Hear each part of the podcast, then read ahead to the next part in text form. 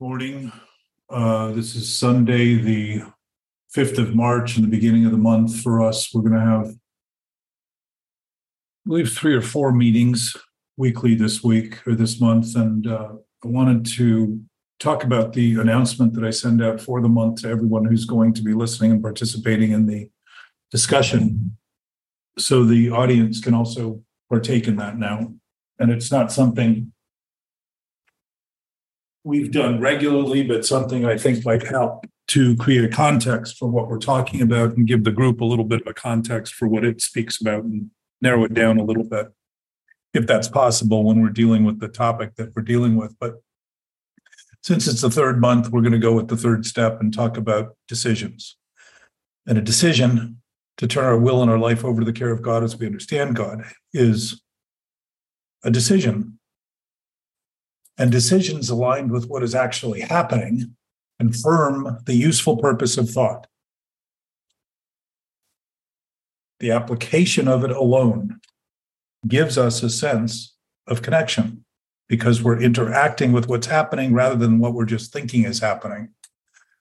To believe in what is not happening as all that is happening is to think that thinking about thinking creates reality and truth. Just as immediately as we think, we become only what we think. So it all stems from this idea that our thoughts are true because they serve themselves in the thinking they do. The self they serve is thought, not us, not me, not you. It's just a thought. Thoughts thinking of themselves create thoughts, not reality, truth, or ourself. Only more thinking about what, who, where, when, and why we think we are, only what we think. Those are all questions, born in doubt, looking for answers that can't be answered as long as we make believe the self we think we are is actually something that it isn't. Emotional sobriety is about sanity. And we cannot be sane if we're trying to fix a self that doesn't exist other than the, the thought we're doing it. If we're inaccurate about it, we're basically promoting a lie. We're promoting a posture. We're promoting an imposition of an imposter. What is born of thought is born by thought meaning that the effects we create affect the thoughts. And every bodily system our brain controls, since our thoughts come from our brain. So it undermines all of our bodily systems designed to help us thrive and survive. What is manifest in thought can feel real, just as the imagery of a movie or a dream can capture our imagination or emotions or reactions. What we create in thought cannot condemn us Yet it seems to once we think what we imagine has a life of its own.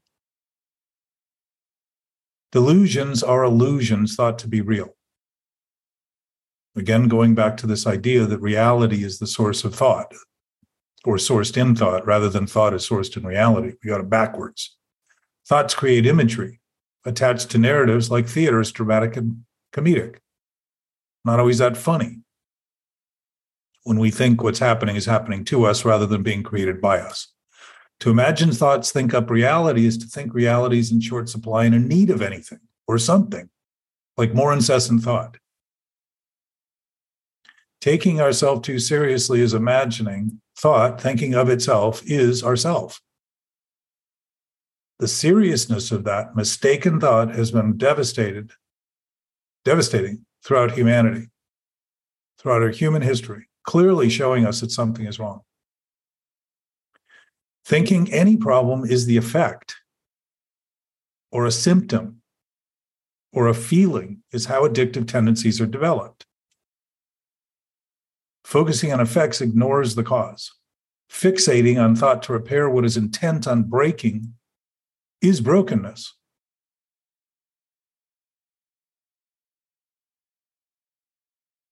I think I said that wrong. Fixated on thought to repair what it is intent on breaking is brokenness. So if we in the cause are breaking from reality by imagining what we're thinking is true, we are causing an effect that is intent on brokenness. And to try to fix that while we're continuing to maintain it is just an insane idea because it's going to go on as long as we make believe there's something there to actually fix. It's delusion. The mental obsession is not a mystery. What could possibly go wrong when applying blind faith attempts to feel better, get over, deny, defy, and defend what's wrong? Largely, what we've come to learn is how to try to feel better about what's wrong. And so we're in this on this constant tightrope, hoping we don't fall off by just maintaining balance all the time and largely feeling out of balance like any trapeze artist feels when he's on that rope or or what do they call them? Uh, tightrope walkers. The nature of addiction is to think what we choose to think is not the cause of the problem. And part of that choice is to think what we're choosing is reality and truth. So there's no other choice. And so we continue and we continue and we continue and we continue. Trying to solve the reflex, the effects means enough is never enough. It can't be enough because we're trying to solve the effect rather than the actual problem. We're focused on not the problem, we're focused on the effect of the problem, thinking that's the cure. It's got it backward. Just like we have our thoughts backward by thinking they're the creator of reality, then being created by reality.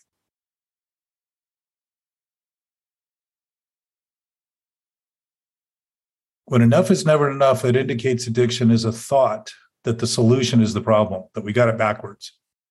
Managing something out of control, since there is actually nothing to control, because this is all done in imagination, is a problem of imagination, not reality. The more this is tried, the more failure will confirm it.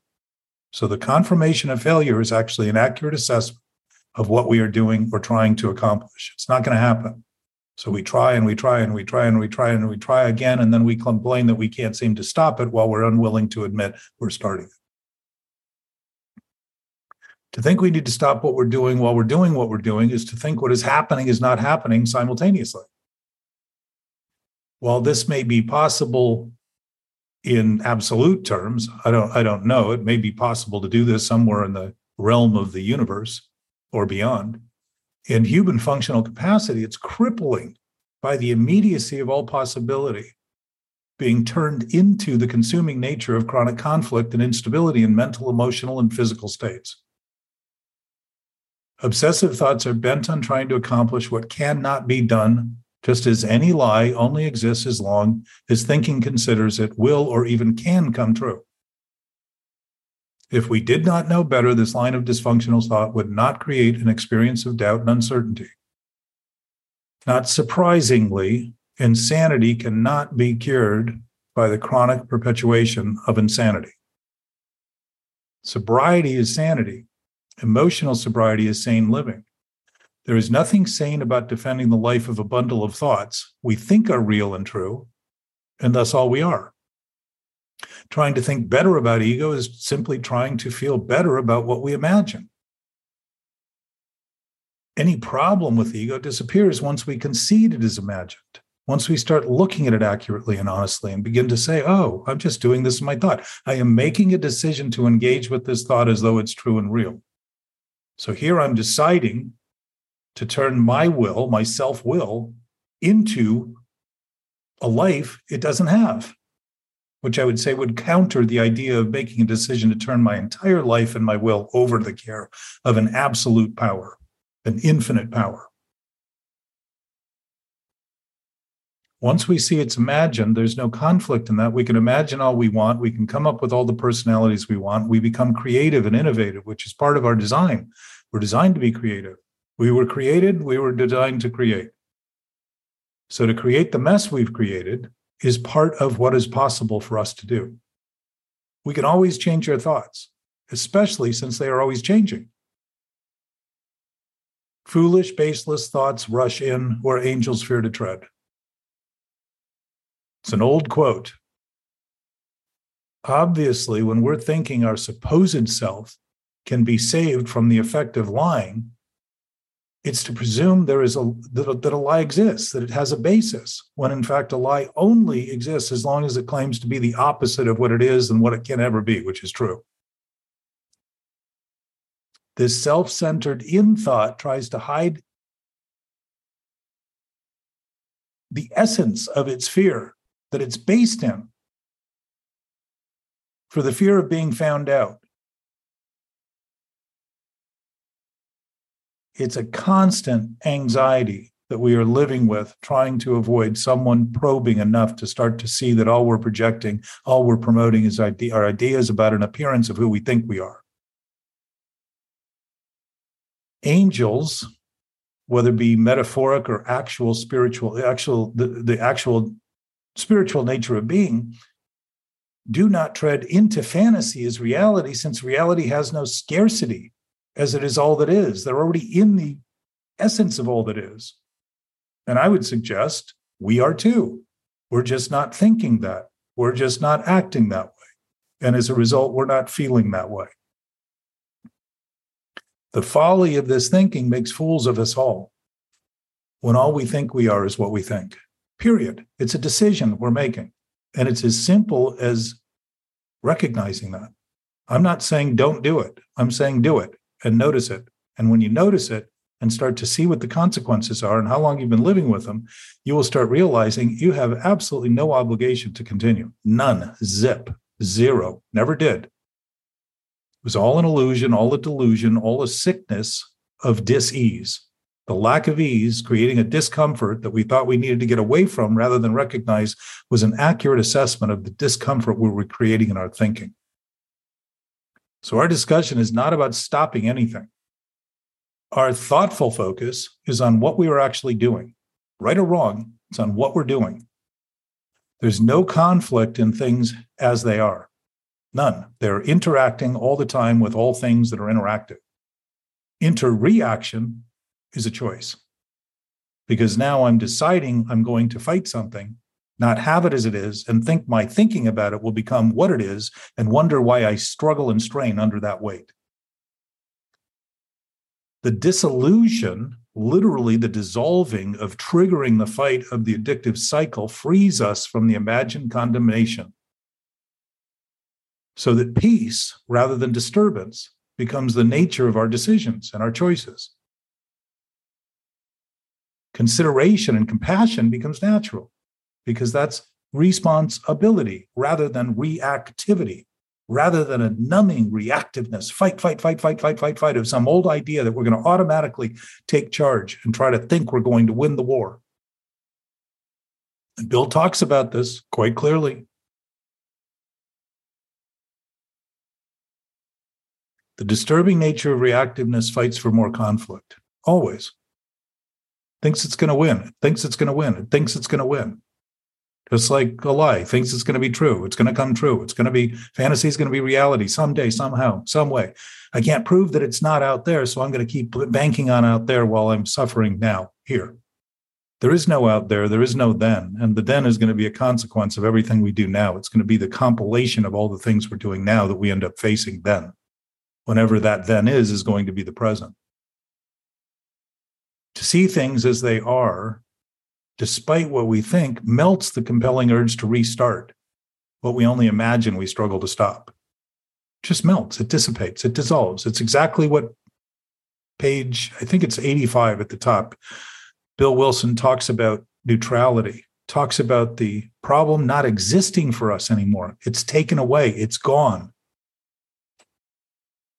period. Why would that be if it ever had any real existence? Things that exist in reality don't disappear, they just change form.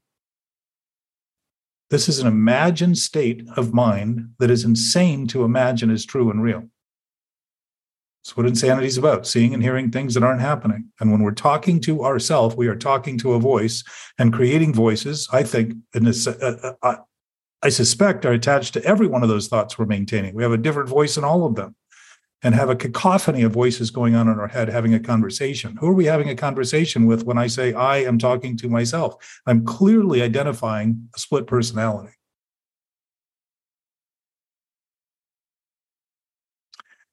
If once this is realized, for any reason seemingly compelling enough, to choose to restart the reactive cycle, the impression that it is all we can do will quickly fade, especially once we begin to realize what it is. We always know better, we've always known better than to only think that what is worse is our only choice.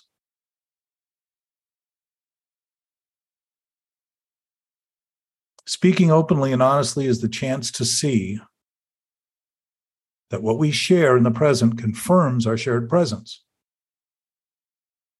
To start to notice that people are saying things that may be repulsive, may be hard to hear, may be difficult, but you can see that in the saying of it, there's a connective tissue there. There's a connective either responsiveness or reactiveness. And neither of those things are better or worse. If they're happening, they're happening. And that they're happening rather than what the hell is happening is a lot more certain than trying to answer the second question. If we share what is absolute, absolutely, then seeing wrong only varies in the incorrect ideas we maintain. Otherwise, we're sharing the exact same basis. We function in the same way, we dysfunction in the same way. We just put different faces, places, and times to it. Our functional capacity and any dysfunctional tendencies occur on the same basis. Exactly a repeat of what I just said. Talking openly allows this to be seen clearly. Thinking otherwise impacts only our experience of what we think, since we are of reality and truth. And that does not change no matter what we think. So, beginning to simply decide, my, one of my large transitions was just realizing I'm awake, I'm aware, and I know. And I have a greater sense of knowing and I have a greater sense of awareness that I think I have, especially when I'm thinking about my thinking. Because anything that is limited evaporates immediately in anything that is boundless.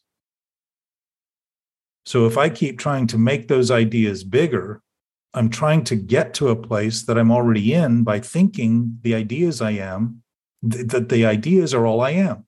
And I need to get them to that place. We're always in the present. We're always where that abundance is. We are always here now. And spirit isn't here now because spirit isn't in a spatially bound realm. Our bodies are here now.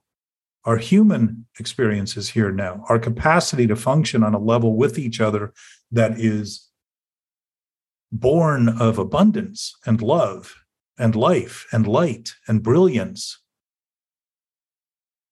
that allows the dark shadows, the, the shadows that we cast, the doubt, shadows of doubt that we cast to disappear because we're looking from that abundance rather than at the darkness as, a, as an identifying feature of something we're going to control, we're going to overcome, we're going to deal with, and I'm going to get better. For as long as I think it's something I need to do to get to where that ultimate source is, I think I am in charge of denying that source and that it is possible for me to do that. And I would suggest that's impossible because something infinite can't just go away because I think it isn't there, any more than playing peekaboo as a kid had people actually disappear when they covered their face. But we seem to get a pretty good kick out of it when they return. We obviously were so, sort of mistaking what was going on in, in that little game that's played. It seemed fun then when we actually face ourselves now. It's not always that fun. It takes a minute to start to recognize that I spent a lifetime denying what I was doing thinking that my denial was the management of those things and my ability to keep them from open the open air and the the the light was actually a goal. And it nearly killed me on multiple occasions. So i would rather be here for the time that is allowed and express these things in ways that are certainly possible to an audience of people interested in that sort of conversation and I will also remind everyone that the decision to get sober happens alone.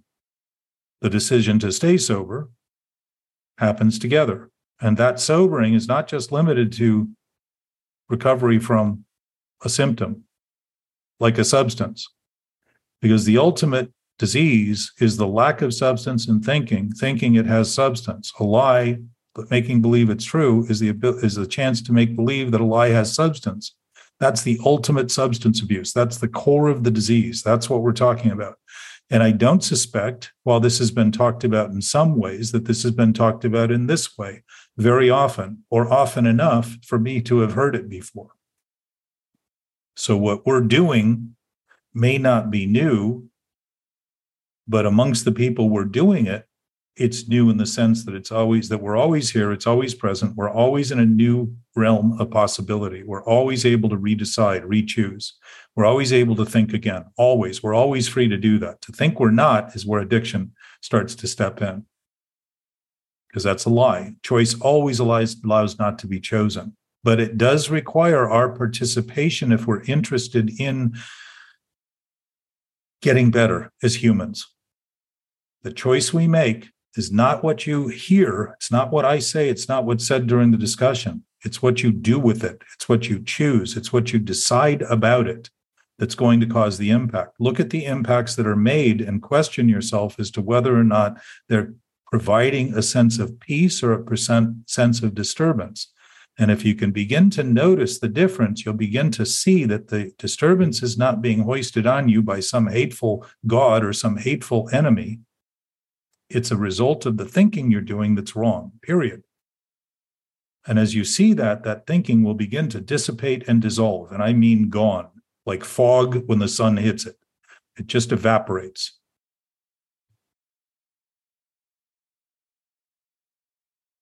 Good morning. Every day, every moment.